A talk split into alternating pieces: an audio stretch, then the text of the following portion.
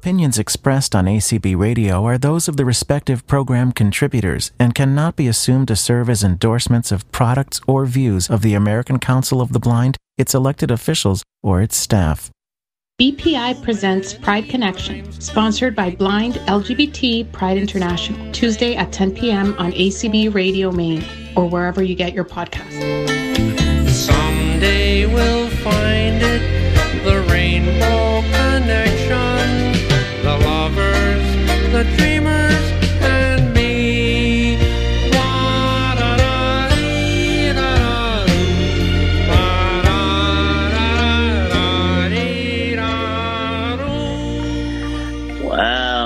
welcome, welcome, welcome. It's Tuesday night, and it is another conversation with Blind LGBT Pride.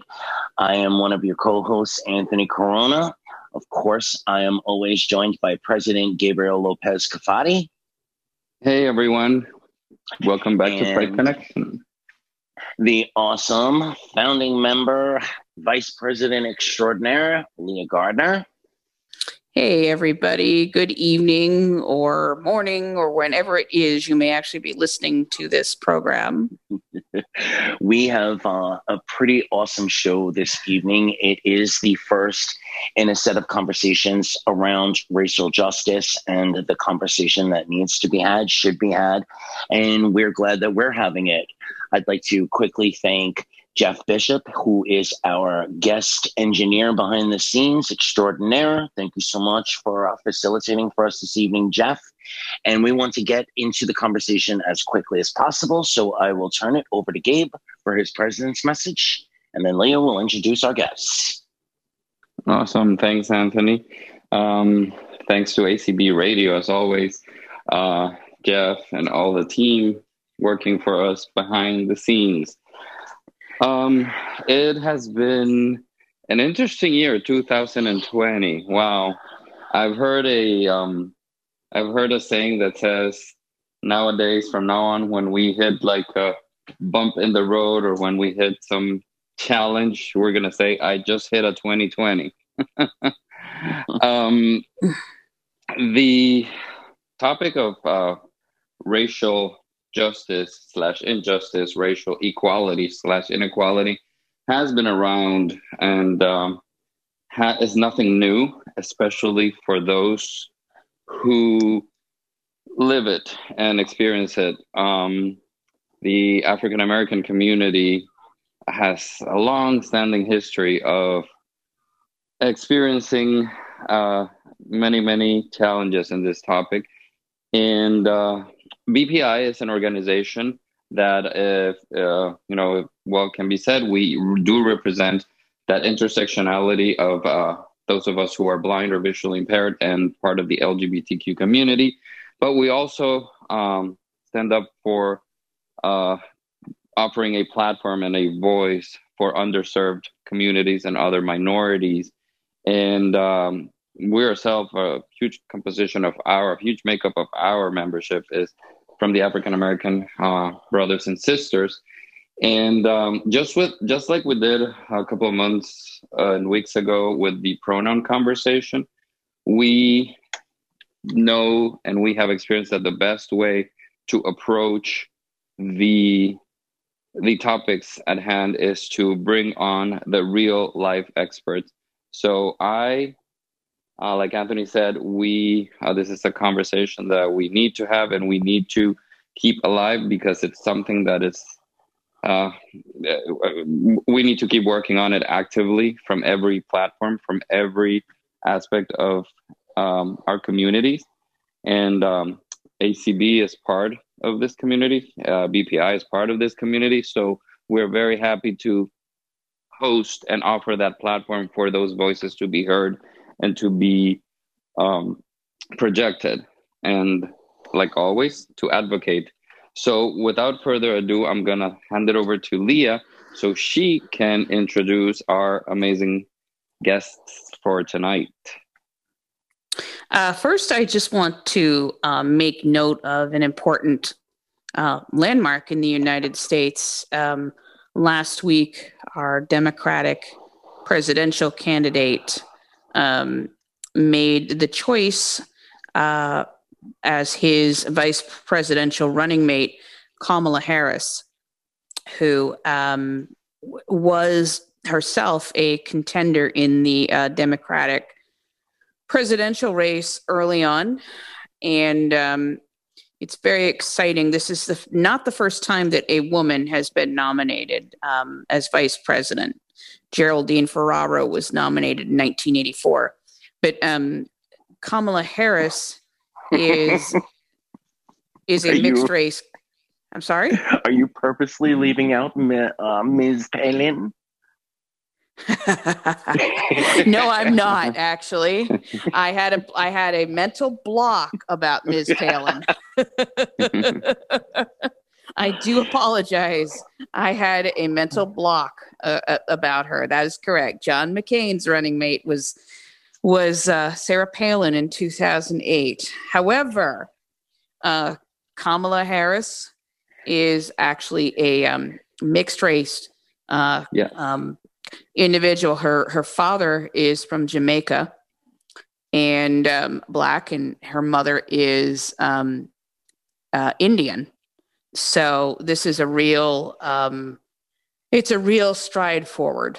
Um, in the United States. I know we're going to talk about a lot of dark things this evening, but I thought that the news about um, Kamala Harris was uh, particularly uh, awesome during these really difficult times. So, we have two guests this evening. Uh, we actually have a former BPI president with us. Um, our past president prior to Gabe, Will Burley, is with us.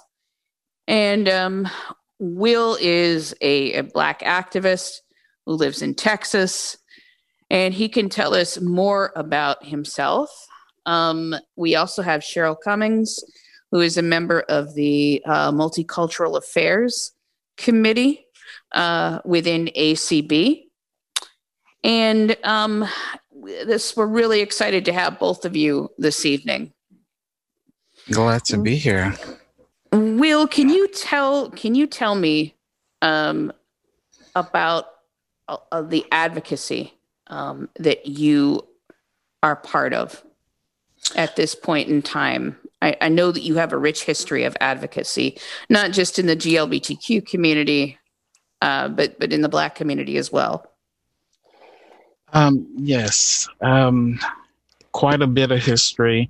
Uh, currently, I serve at work uh, Disability Rights Texas as one of the co-facilitators of our uh, cultural humility work group. And we're doing a lot of work surrounding racial injustice, um, not only in the uh, Black um, community, but other communities as well.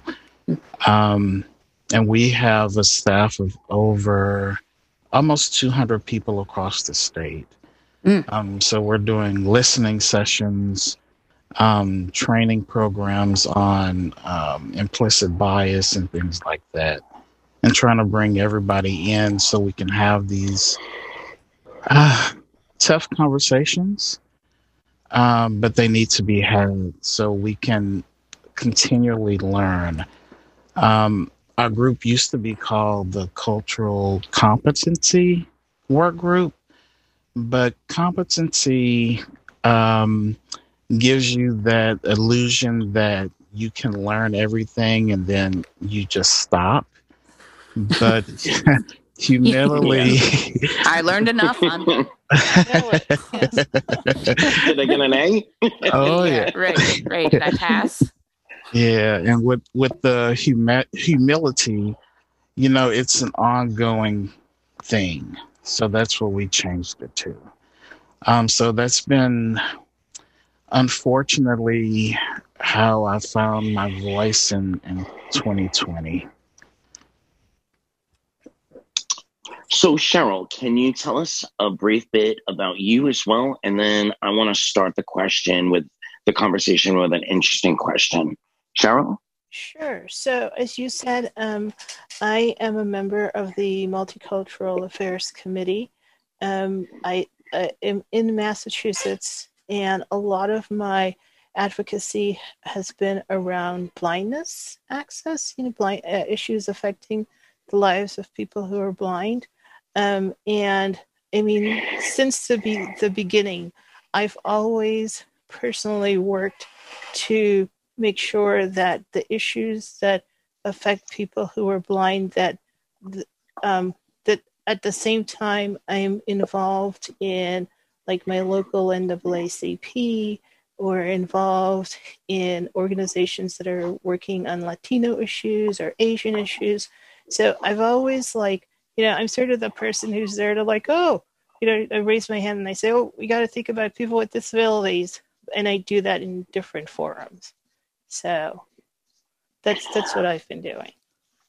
Well, thank you both for being so willing to have this conversation. Um, with BPI, we're big proponents of to know who we are is, you know, to get to know who we've been and where we've been. So let's start the conversation out this way. When did you understand you were Black? And what did that mean then? And how did it evolve to what it means? And what does it mean now? It's a multi layered question, but Will, take it away. Um, I think I understood when I had to have the talk. Um, I remember my mom and dad sitting me down. I had to be maybe six or seven years old. Um, and they sat me down to have the talk about, you know, police officers because um, I grew up in a um, pretty rough neighborhood. Um, it was very family oriented, but it it was the ghetto. Um, and by the talk, you don't mean birds and bees. For oh, those no. listeners who may not know what that means. yeah, thank you. The talk is when parents or uh, get together with uh, especially their their black sons and whereas a lot of people grew up thinking that the police are here to protect and serve um, as we've seen with video over the hmm. last couple of years uh, for for black men even those that are unarmed or men of color um, sometimes police mean death. Mm-hmm. Um, and it's instilled in you from an early age um, not to talk back to the police. Always show your hands so they won't think that you're grabbing a gun or a weapon to hurt them. So that's when I personally realized okay, things are different. Mm-hmm. Things are different. And through the years to where you are now, how has that, what has that meant? I've taken a somewhat odd um, path because um, I work in the legal field. I have since I've been 20, and now I'm only 21 you know. um, and so I've worked for, for firms. I'm, I'm, gonna pull a Dorothy on you, and I'm gonna say, "What? Will in dog years?" yes, yes. um, I've worked for firms that law firms that have represented police officers unions. Um, I went to the one high school in the entire country at the time that was dedicated to um, law enforcement and criminal justice. So, and I have friends from high school that work in law enforcement today. Uh, and we have these really hard conversations. Um, and I have friends of every every color, and it's different for everybody. Um, and it's it's really hard to to really put into words. Um, so I've had these conversations while representing um, unions. Um, and it's not to say that every police officer is bad. And I think that's one of the misconceptions that um, for those that don't want to hear or that want to continue to be ignorant on the issue, Mm-hmm. um, they always say, well, you know, not everybody's bad. No, we're, we're not talking about a personal racism. We're talking about a systematic Systemic. racism. Mm-hmm. Um, and so I think more people are getting to under beginning to understand that, whereas it was just a taboo topic um, in the past. And I hate that it took the murder of George Floyd for people to get it. Um, Yeah. Yeah. and the fact that it was captured on such a uh, such a uh, vivid you know transmission of of events and Mhm. and that it Yeah. went it went around the world basically in a couple of minutes Right. Will, what do you, what do you think the difference is between the the murder of George Floyd and previous, um, on honestly, pre- previous um, Eric Garner, incidents? I mean, we've had over the past few years, particularly, we've had, uh, I mean, r- incident after incident after incident of of black men being caught on video. Um, you know, uh, Right. with you know, with with the police officer, um, completely going after them. You know, they were unarmed in all these cases, Mhm. uh, sitting in their cars in some cases, uh, you know, with for no reason. I mean, I can't. It's countless videos that have captured this. So I'm curious what's different about um, the George Floyd um, situation. I know for me, um, and I can't, you know, speak for for everybody else, but for me in particular, what captured me was that this man laid there Mhm. for now what we find was over nine minutes. at Um, points pleading for his mom, yeah. Mhm. begging Mhm. to be released because he couldn't breathe. Right. And so it it almost put people I know it's not the same as as 1968 or you know during civil rights um but it it really was such a shock to the system that you know people knew this was going on. They knew. But then when you see the government and those people who are supposed to protect and serve just basically stand there or lean on this on this man. Um you can't unsee that um and even to just hear it um you can't unhear it Mhm. so i think that's the the difference at least for me um i'll never be able to un unhear him um pleading. those those pleas Yeah, Cheryl, I, I just Sure. wanted to bring you into the conversation. How uh, how were you affected by um, by George Floyd's murder? Um, hmm. so anytime, I mean, uh, it just brought me back to, I think it was 1980 something or 90 something.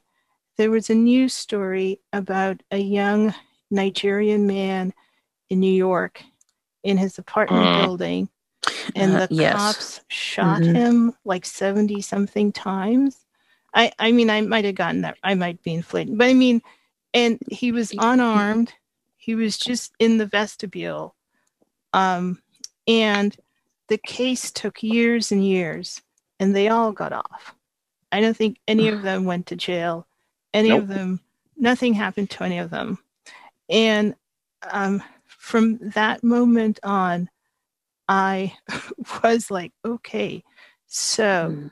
uh you know you got to be wary of cops um i mean in the george floyd thing i i haven't listened to the video i can't do it Mm. um but to hear them talk about somebody kneeling on somebody's neck for eight minutes and 49 seconds and that they you know i've just heard so many people describe it as the cop like not i mean not like not budging and and being very sort of like confident that he had the right to kneel on this person's neck like that.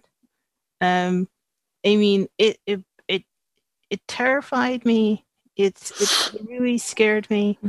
Um and and you know, i i don't you know i don't cry a lot but it was like the one time I just sat down and thought, this is this is truly awful. I I don't know what to say about being Indian, you know, being an American, um, because I mean, but and but I had that same reaction for all of them. Michael Brown was a disgrace. Uh, You know, um, the the the young man you mentioned who was in his car and they shot him. That was a disgrace. Sandra Bland was a disgrace.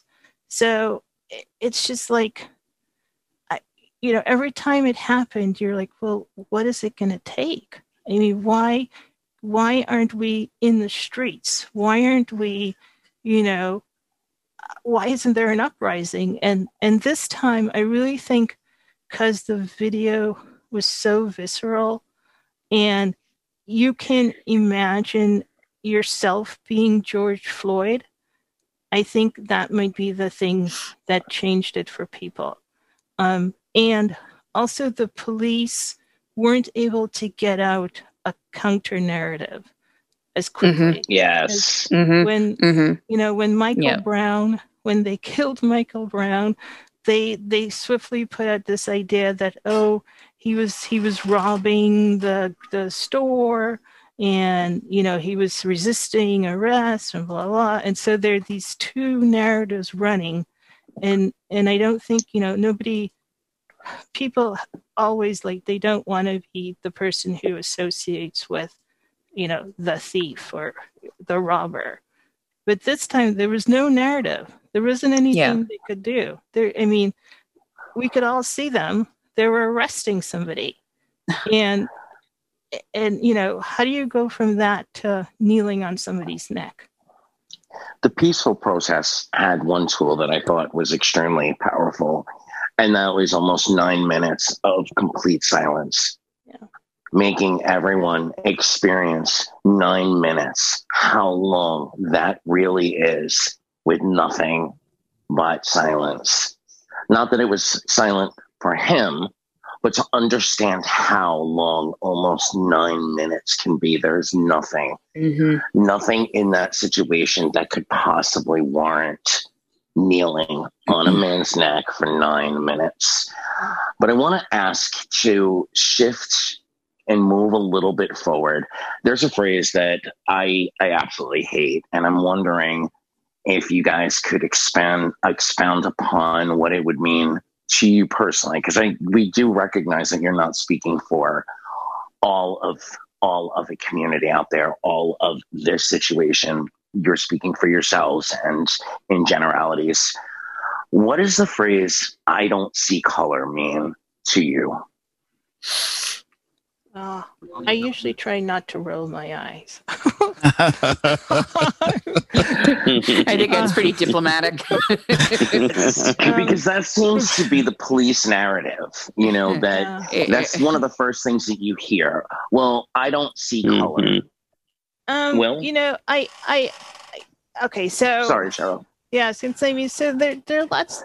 So one reaction is, "Ugh, that's ridiculous." Of course you do, um, and but I also understand that, like people, I think a lot of times people who say that, they're trying to say, "Hey, I'm a good person. Uh, I, you know, I, I'm not a racist. Uh, I treat everybody the same." Um, but we all know that that is totally false. Um, that it's it's not you know we i mean even if you don't have like a intense prejudice we don't treat everybody the same. Hmm um and and as as will said when you sort of think about the fact that we're not talking about like a personal prejudice but a systematic something that's like in the system something that i think is sort of inbred into the way things are done and understood, then how can you not see color? So, Well,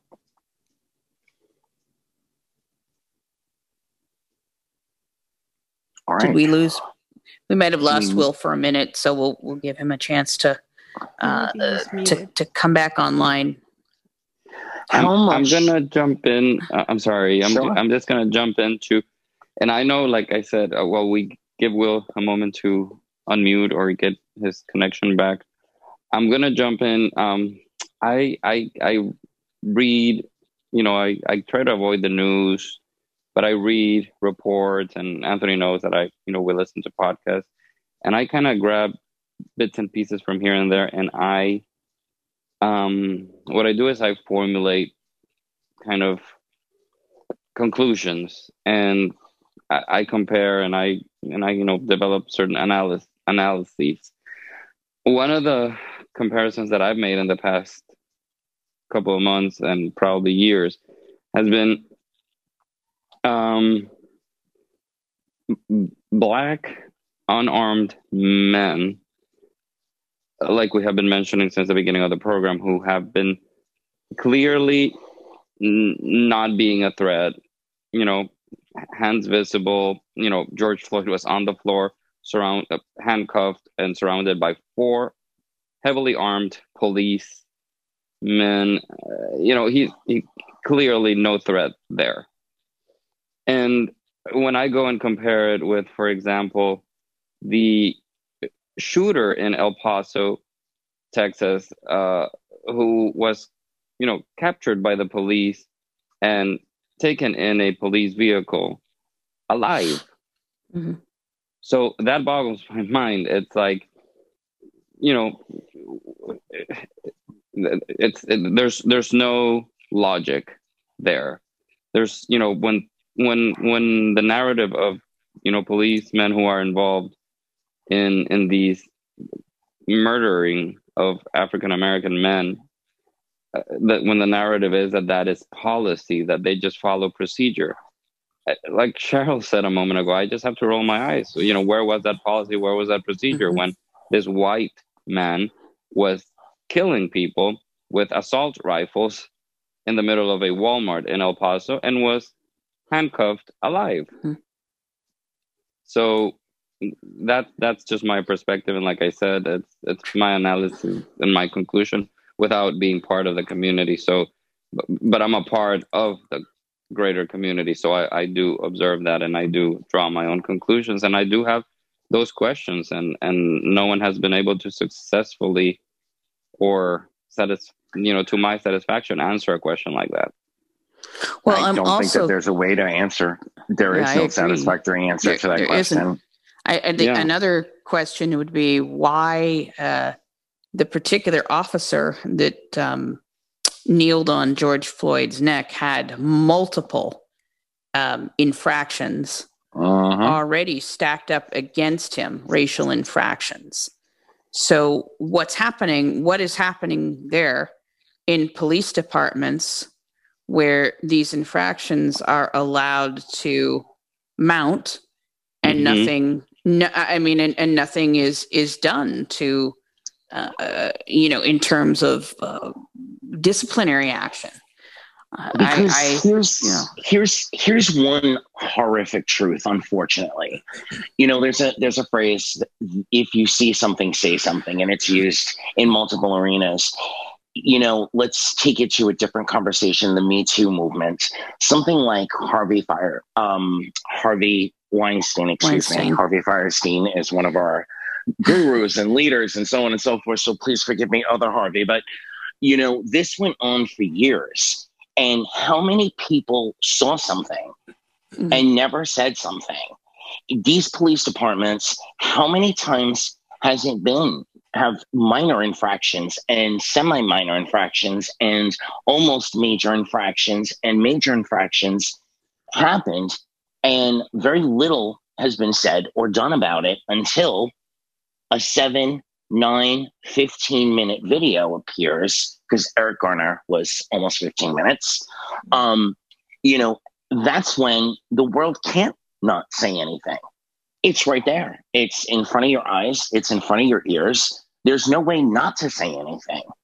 But you go into into the histories of these various police departments and or officers themselves and you realize how many people didn't say something and why why are we in a culture where we're not saying something Well, but I think you could take it out broader because I mean, maybe please what what when you think about it's not just the the you know the police men and women that are in this situation. I mean, think about companies where you know things happen to people and nobody speaks up. Mhm. Nobody comes to the the fence. Nobody says that's wrong. You you can't treat somebody that way, um, and and stuff happens. Um, Yeah, there was a huge movement in the late 90s because of the way retail chains were treating different cultures that walk through their doors. Certain people were made to leave their packages and or personal belongings at the be at the beginning of the store because they were deemed to be persons who were likely to steal.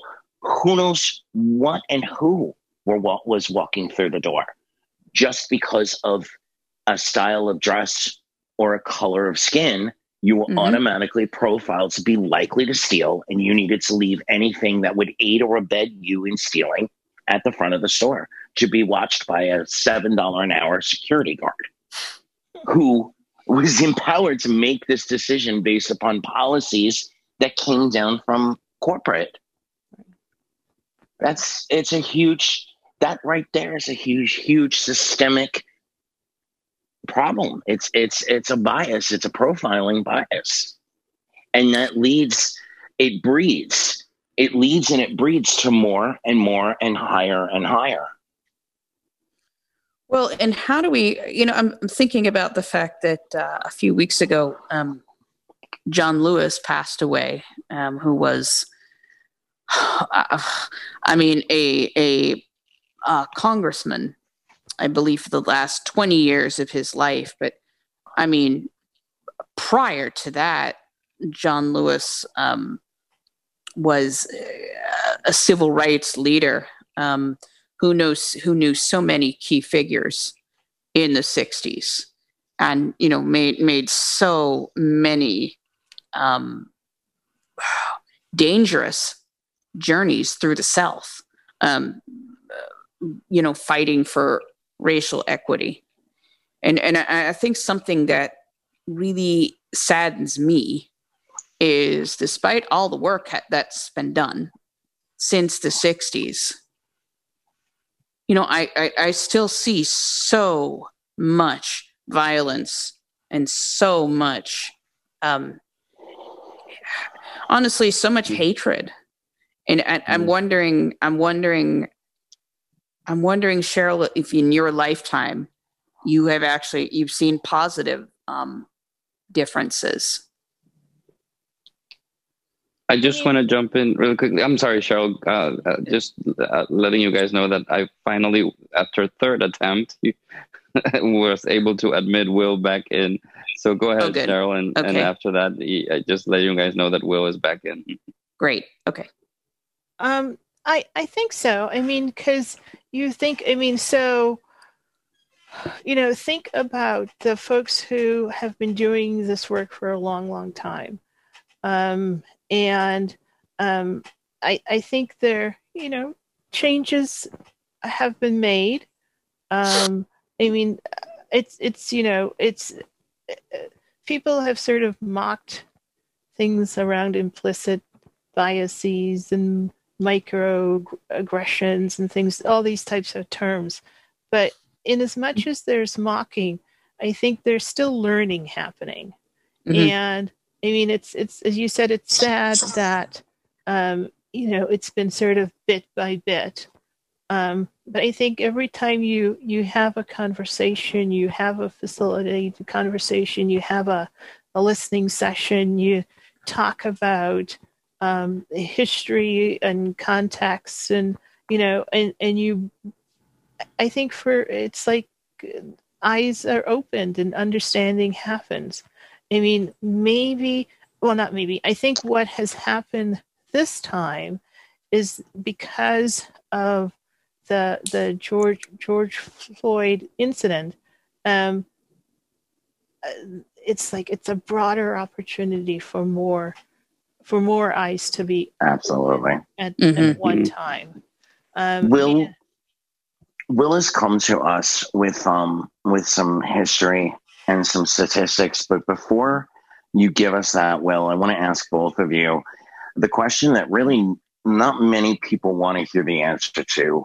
And again, you're not speaking, I'm not asking you to speak for the community at large, but to speak for your own personal opinions on the answer to this question. Was it better? Was the mm-hmm. country better five years ago in regards to this conversation than it is now in your personal experiences?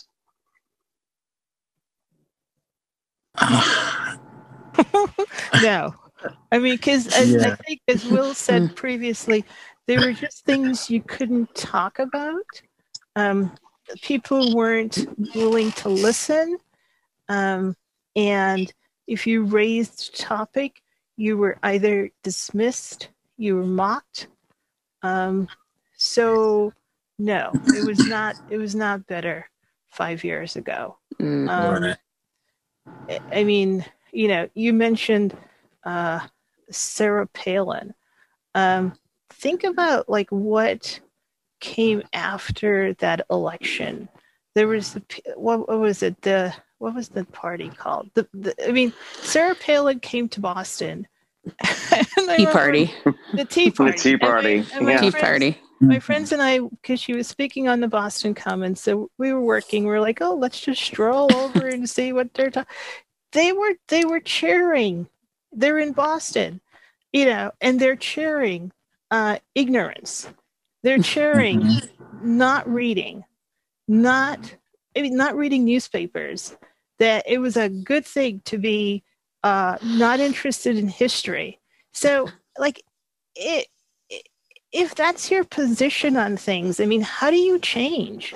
How do you how do you sort of learn like how do you understand like how you got where you are if you don't understand what the past has been? Right. Uh huh. so There's no, yeah.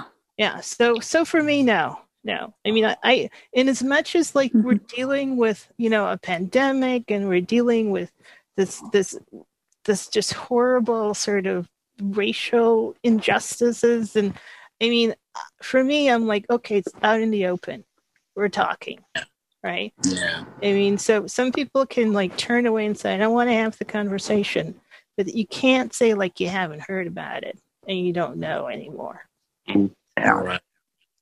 And I would, I would have to agree.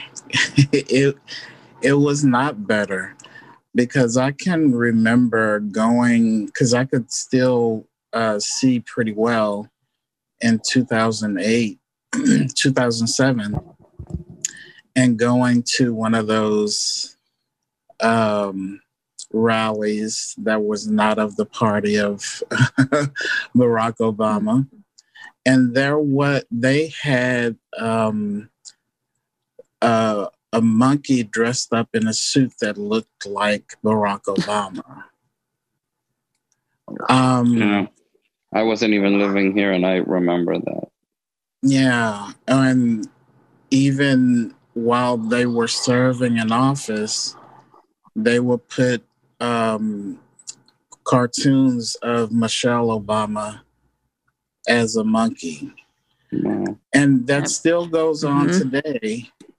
Yep. But I, the positive I see that's come from the murder of George Floyd um, is that people are finally, like Cheryl said, talking about it. It's out in the open, and people have the ability now to step out of ignorance. I don't like to use the word white privilege. I like to use the word uh, white ignorance. And people can now step out of ignorance because it's just, it's plain, plain ignorance. And those who will step out of it, they will. They will be taught. Um, and those who won't, they won't. And at least now we can have these conversations and the listening sessions and and finally, you know, cut this cancer out uh, Mhm. where we can. Will, I have um I have a I have kind of a request for you and if I'm putting you on the spot and you wish to, you know, not share, I totally respect it. Um now that you mentioned the ignorance part of it, I I I don't know, I I, felt so ignorant some years ago when you told me a story. And uh, I don't know if it was that I was naive since I didn't grow up in this country and I was not so aware of certain things.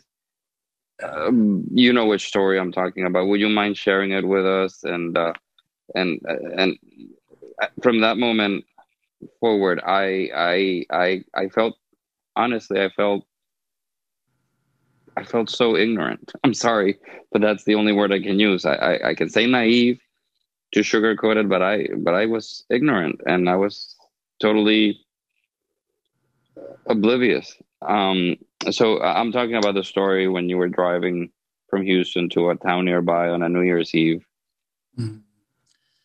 Yeah, um, I had just come from a, a singing engagement, I think um, for New Year's Eve. And it was at night, of course. And uh, I got pulled over because I, I think I was driving over the speed limit.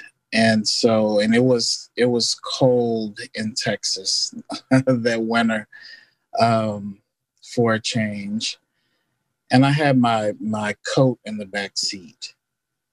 And the officer made me stand outside the car, put my hands on the hood, and you know, he he said I was it was so cold I was my teeth were chattering.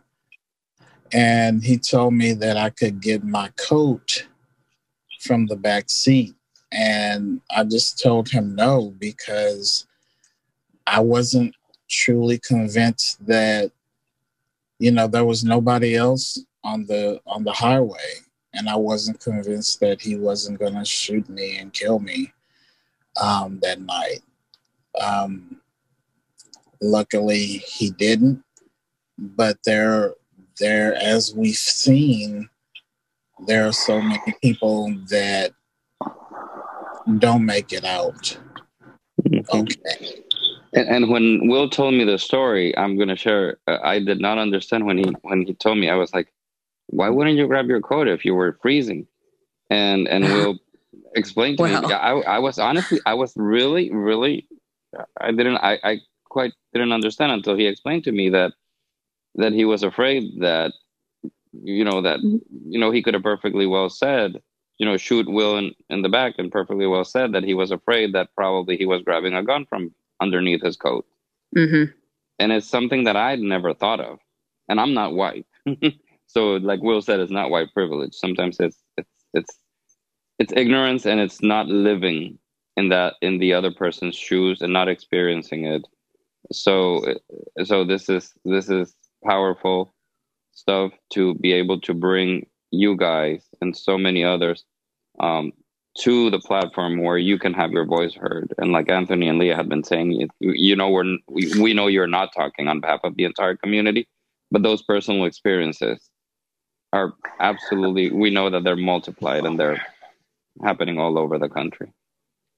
Hmm. Well, and our conversation is never going to be enough. And that's why this is part one. This is the first of, we hope, quite a few of ongoing conversations.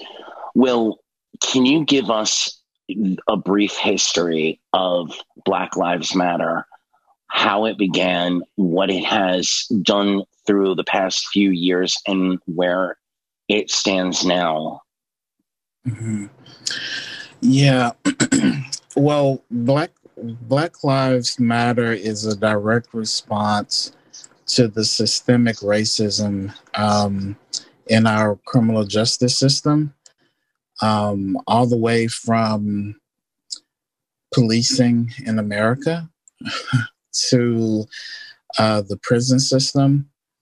And I won't go into all of it, but you know, policing uh, in America started out with um, them watching um, slaves even before the country started, and and there's a, a episode of Throughline on NPR. Uh, it's about an hour um, podcast and it goes through this history. So if anybody wants to listen to that, it's on NPR and it's called Throughline uh, Policing in America. But you know the the systemic racism has been here since before the the beginning of the country, and then when they passed the 13th Amendment, which was supposed to end slavery, there was a, a little loophole um, that the the South took advantage of, and it said slavery is ended unless somebody commits a, a crime, and we see that even to this day, where we have so many people of color in prison. And it's a modern day slavery um, because you can't get a job if you're charged with a felony. You can't get a job, so that means you're going to uh, probably commit crimes again so you can survive. Um, so what Black Lives Ma- Black Lives Matter is doing is not what people who are against it are saying. They're not a terrorist organization. Um, I know in my area, uh, Black Lives Matter Austin, they work with organizations, whether it's LGBT, whether it's um, uh, Latino, or they work with everybody to try to make change.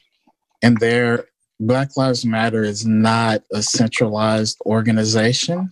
There's like 150 uh, different groups of Black Lives Matter. It's more of a movement. So it's going to look different based on what's going on in your area. So, what I could suggest uh, people to do is learn about the Black Lives Matter in, in your particular area because what's going on in Austin is going to look different from what's going on in New York or San Francisco or even Minneapolis.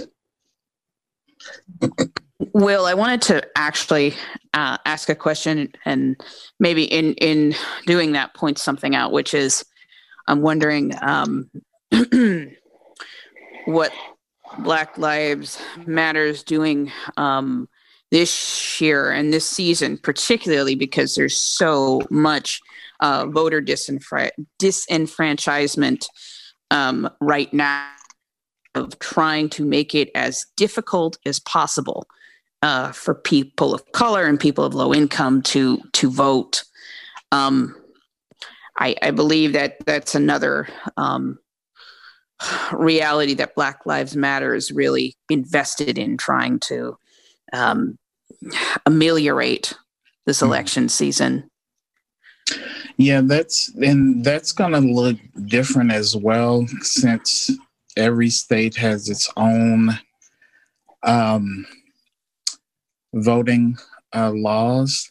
Right. Um, here in Texas, uh, for instance, um, especially with the the pandemic, uh, we were trying to get uh, where more people could vote uh, absentee.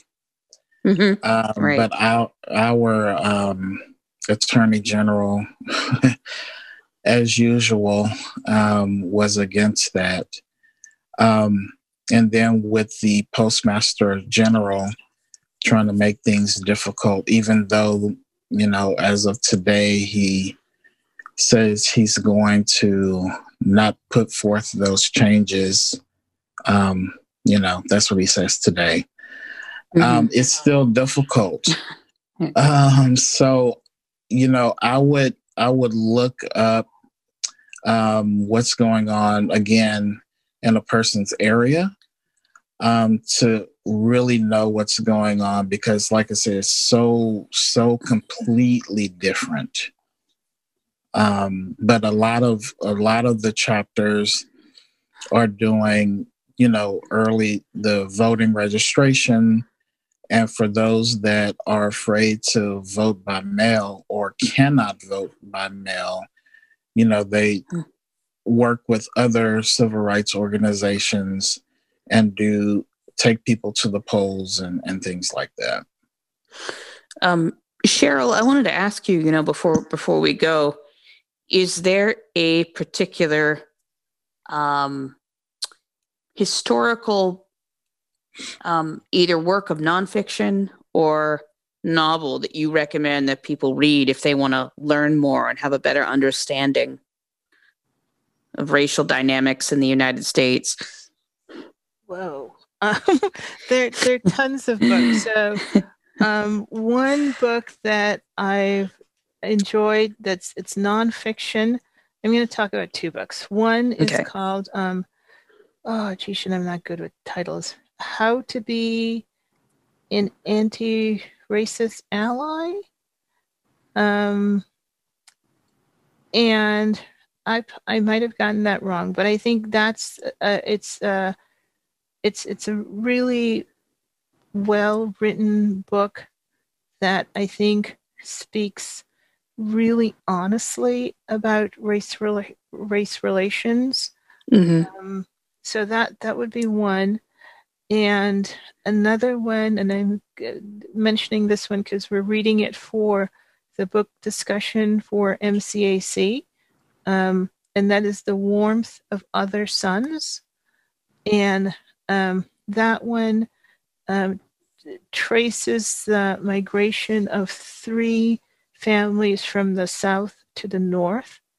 And in doing so, gives you like a really thorough history of the lives of Black Americans um, over decades. Um, hmm. and it's, Do you know offhand who the author is? Uh, Isabel. It's either Wilkins or Wilkerson. But hmm, if you, okay. you can Google or better yet, go to Bard. Mm-hmm. And if you type in the warmth of other suns, it will pop up. Thanks for that info. Um, I know, like Leah and Anthony love to say, time is an evil mistress. and, and and it's amazing how time flies. I just checked because I don't want us to leave without saying two things. Um, I want to leave you know the floor for um, Will and Cheryl to give some closing remarks. Um, uh, just moving forward, um, tell us what we can do, how we can be part of the efforts to end or move towards to stand. Yeah, yeah, to stand next Stand. to you Mhm. Yep. guys and and to do something about it and to not be complacent with with what's going on and even though we're not in your shoes we are your brothers and sisters and we want to be part of of, of change and change for the betterment of our society and for equality um and them like answer. anthony also said yeah like anthony let said them answer. this is I- I'm sorry. This is um, just before I shut up. I'm, I'm just gonna say um, this is there's gonna be definitely multiple parts of this conversation. So uh, go ahead, Will and Cheryl, and uh, I'll shut up now. Well, I think people can choose to be an ally or a co-conspirator.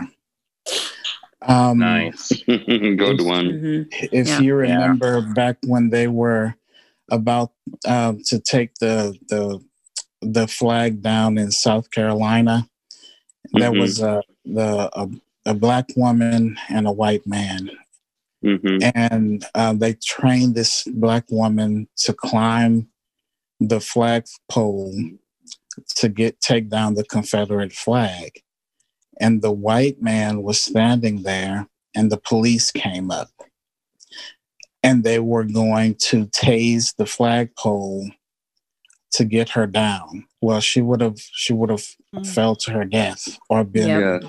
brutally injured. Right. Um, and what he, what that white man did was put his hand on the flagpole. He became a, a co-conspirator. So it's it's we love our allies, hmm but we need some co-conspirators out there that's gonna put some skin in the game. right. And that Yeah. has just become the next Yep. topic that we're going to go into. You just gave us the next show, Will. Cheryl? Good. Um, I would add that um, when we're all learning, you know, every every day we're all learning something, and I want to encourage people to be okay with discomfort. mm-hmm. Right? You Mm. can't Good Yeah. love that. Yes. move forward Yep. if you're if you're not willing to to be uncomfortable, um, and know that you know you gain when you're when you can accept some discomfort. Hmm Time is a very cruel mistress, as Leah is often uh, noted to say. If you have anything that you'd like to add to this conversation, anything that you'd like us to continue to conversate in the upcoming shows, or any comments for Pride Connection in general, please reach out to us at membership at blind LGBT pride.org. Please join us again every Tuesday, 10 p.m., or the various replays. Cheryl and Will, we want to thank you very, very much for opening this conversation, and hopefully you will be back for the subsequent following conversations. And uh, if you have any direct comments or questions for either two of our for either of the two of our guests, we will forward those as well. Thank you very much for listening. Jeff, thank you very much for streaming us for us tonight. And we will be back with another conversation next Tuesday.